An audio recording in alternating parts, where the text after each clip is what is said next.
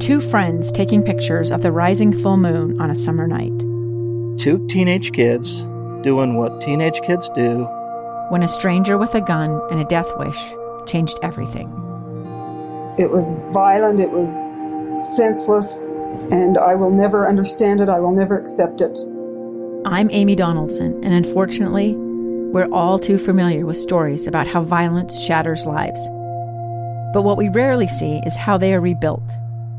In a new podcast, The Letter, we relive tragedy, but only so we can hear the rest of the story the struggle to reclaim lives, the realities of grief, and the possibilities of forgiveness. I believe in miracles. Sometimes I thought, there are no miracles. Yeah, there are, and this is a big one.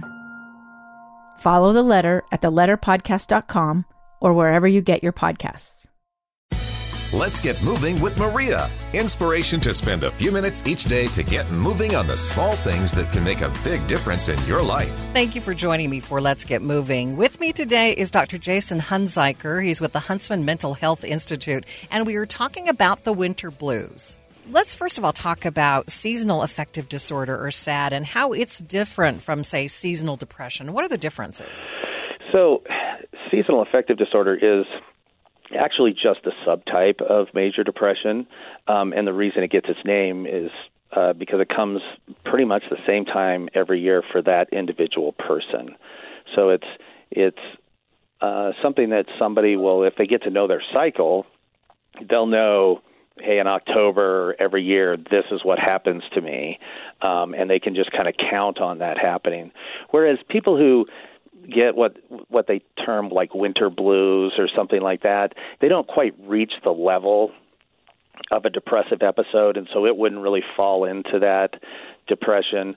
Um, but they they get some symptoms that are similar, but they're nowhere near as intense or uh, disabling during the during that time of the year. Okay, so is it it's safe to say that many people, or how many people would you say, do suffer from some sort of seasonal depression?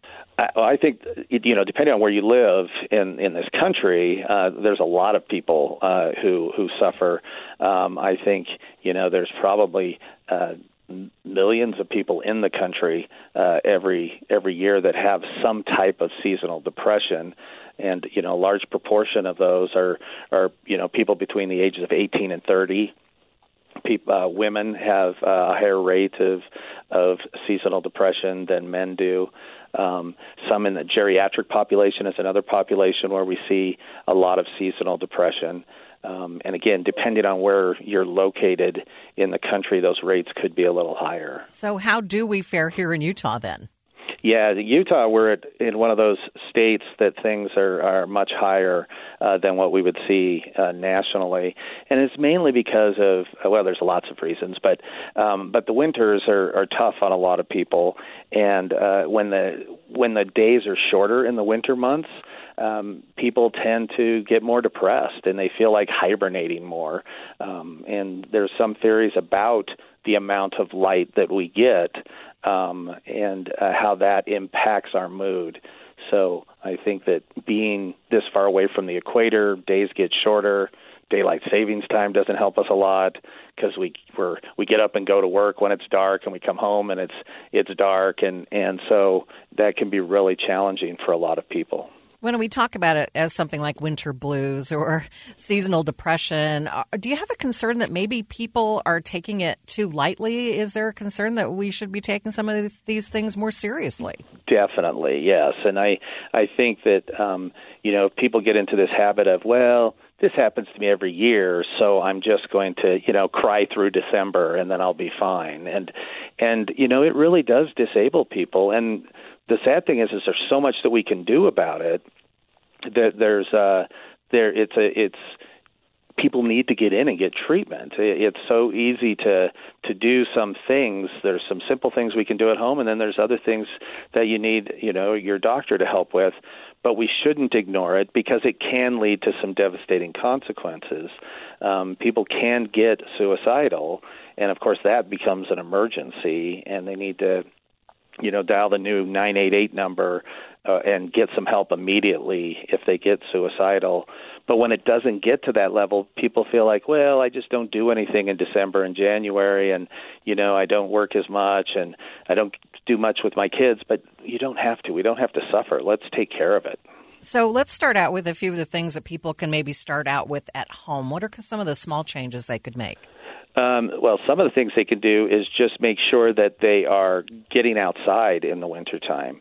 Um, when when it's dark and it's gray and uh, you know it's cold, we tend to not go outside. But just getting some sunlight, even for a minute, even in the gray days, can get us the amount of sunlight that we really need to stay healthy. Um, so getting outside and moving around, um, eating better. I think people don't eat as well, particularly when we have um, a seasonal depression. We tend to uh, you know, want to eat more carbs, and, and we crave things that aren't so great for us. Um, nobody ever craves, you know, salads and carrots and veggies, and that's what we really need to be eating to um, kind of help ourselves stay uh, stay well. And you know, eating more proteins and whole grains, uh, those types of things would be are really helpful for us um, when we have seasonal depression. Um, staying away from triggers that that make things worse, decreasing the level of stress um, giving yourself some time to do something that's really uh, helpful for you to relieve your stress something else you could be doing. Um, i think some people plan vacations. Um, that just planning a vacation to somewhere warm can help people feel better about themselves. Um, and then there are some uh, some studies that uh, show some relationship between vitamin D, which of course we get from uh, sunlight, uh, you know, and um, that that can also help. So if we take a vitamin D supplement, it helps with the serotonin, can help with the serotonin production, which is part of what uh, leads to a depression. What are your thoughts on light therapy? Light therapy. Well, uh, I love it. I mean, I think it works well for a large proportion of people. There are some nice studies um, that are starting to, you know, come out and have over the years that show uh, it's uh, fairly effective for a certain for this particular type of of depression. Unfortunately, it's not FDA approved, um, which then leads to no regulation of the different devices.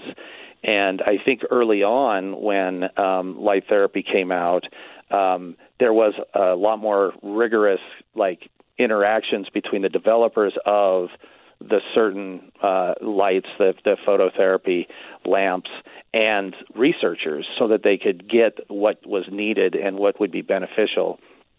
And then, unfortunately, a lot of other people got into the market and just started producing uh, things to to try to get people to buy on to some of these new these new lights. So you have to be really careful when you buy uh, buy the light. But there are places, you know, people can look online to find you know uh, therapy lamps that look um, very good and have some good ratings.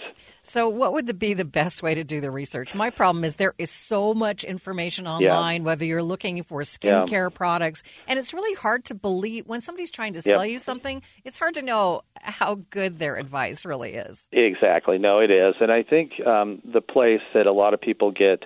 Um, good benefit from is the Center for Environmental Therapeutics. Um, they have uh, some information there about uh, light therapy and how to uh, select the right box.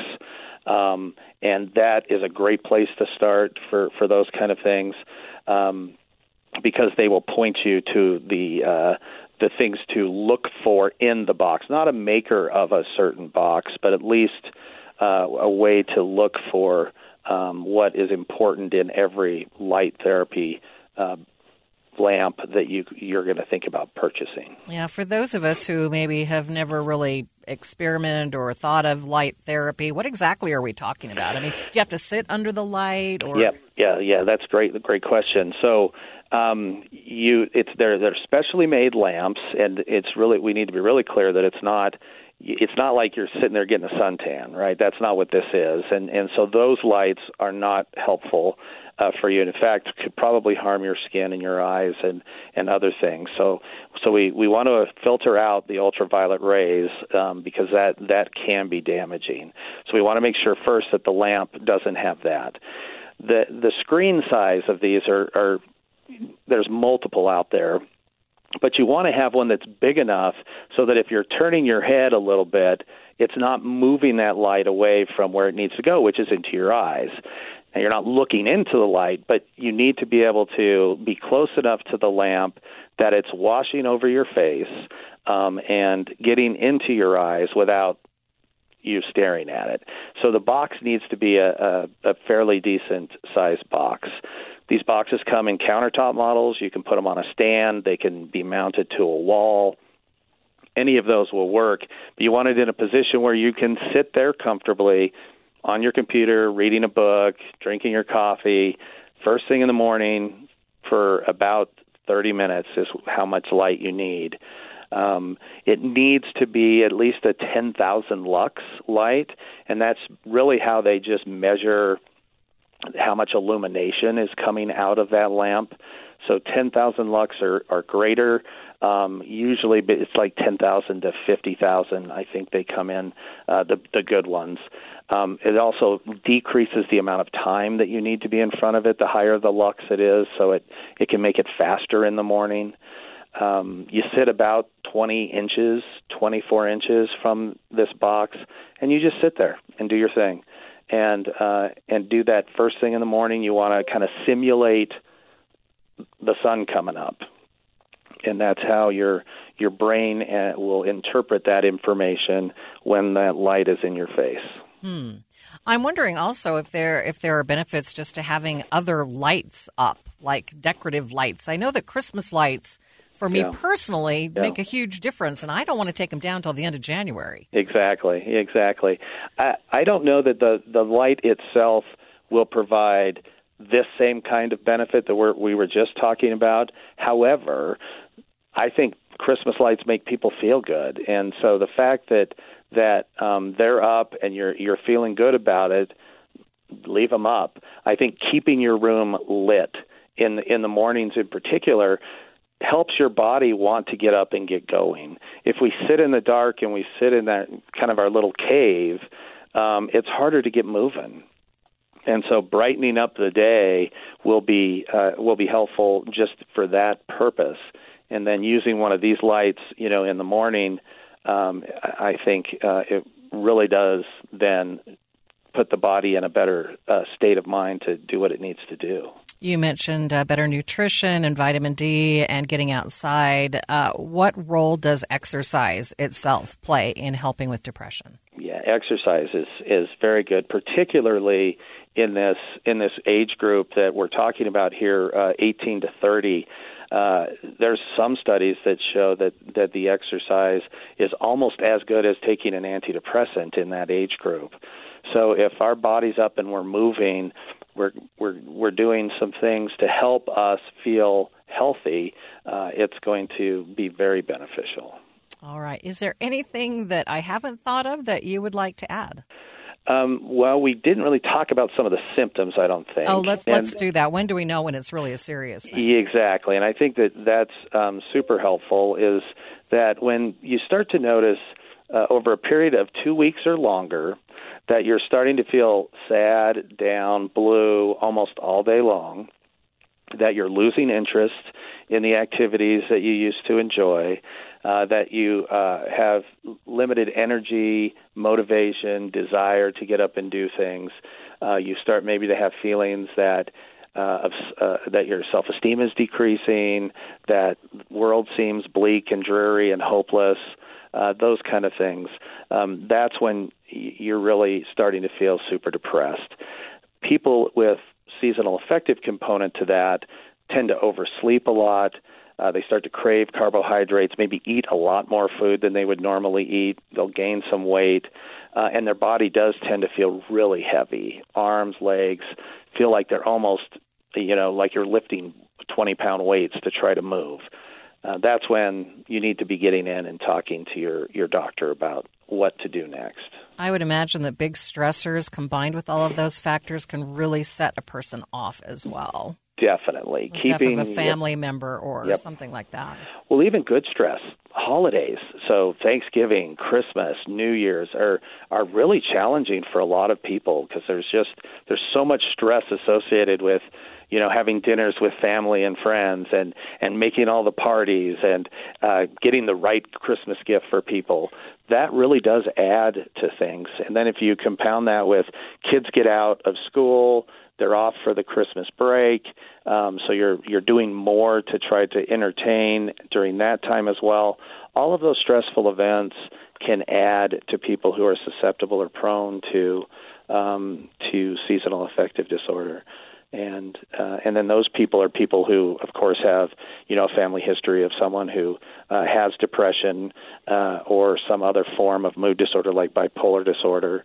Uh, so, uh, if you know your family history, that can help you predict um, what to do next or what to watch for. First step to get help. Where's the first place someone should turn? Uh, depending on how how um, you're feeling, if you're suicidal, like I said earlier, you need to just pick up the phone and dial 988.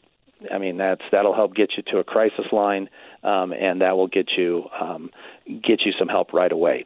If you feel like, okay, this is the thing that happens to me every year, you can start with your primary care doctor. You go in and talk about that. You can talk about medication management uh, for this. There are some specific antidepressants that people use uh, at times for for seasonal affective disorder.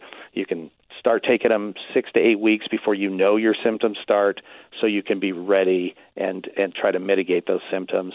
Other people do really well with therapy which can also be something your your primary care provider can help you with.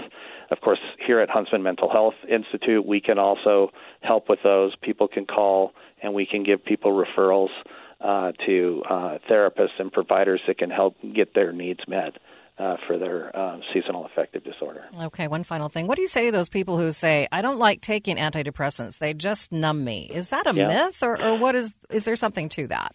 There, I think there is something to that. I, I do think that we're all different, and uh, I think that sometimes the uh, certain antidepressants will create this kind of a numb feeling.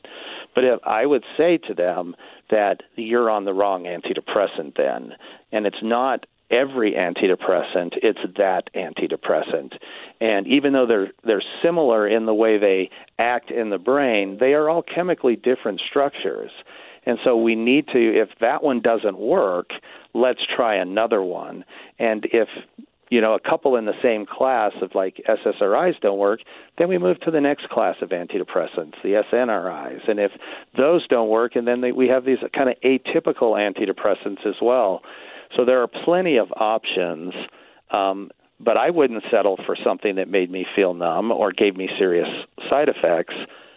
But I would keep going back to my provider and say, we need to try something else. Yeah, and we shouldn't be seeing this as a weakness. Exactly, not a weakness. No, this is this is a medical problem that that people have. This is just like any other medical problem you would see your provider for, and um, there's no reason for you to suffer from this because you feel like, well, if I just think happy thoughts, I'm going to be fine.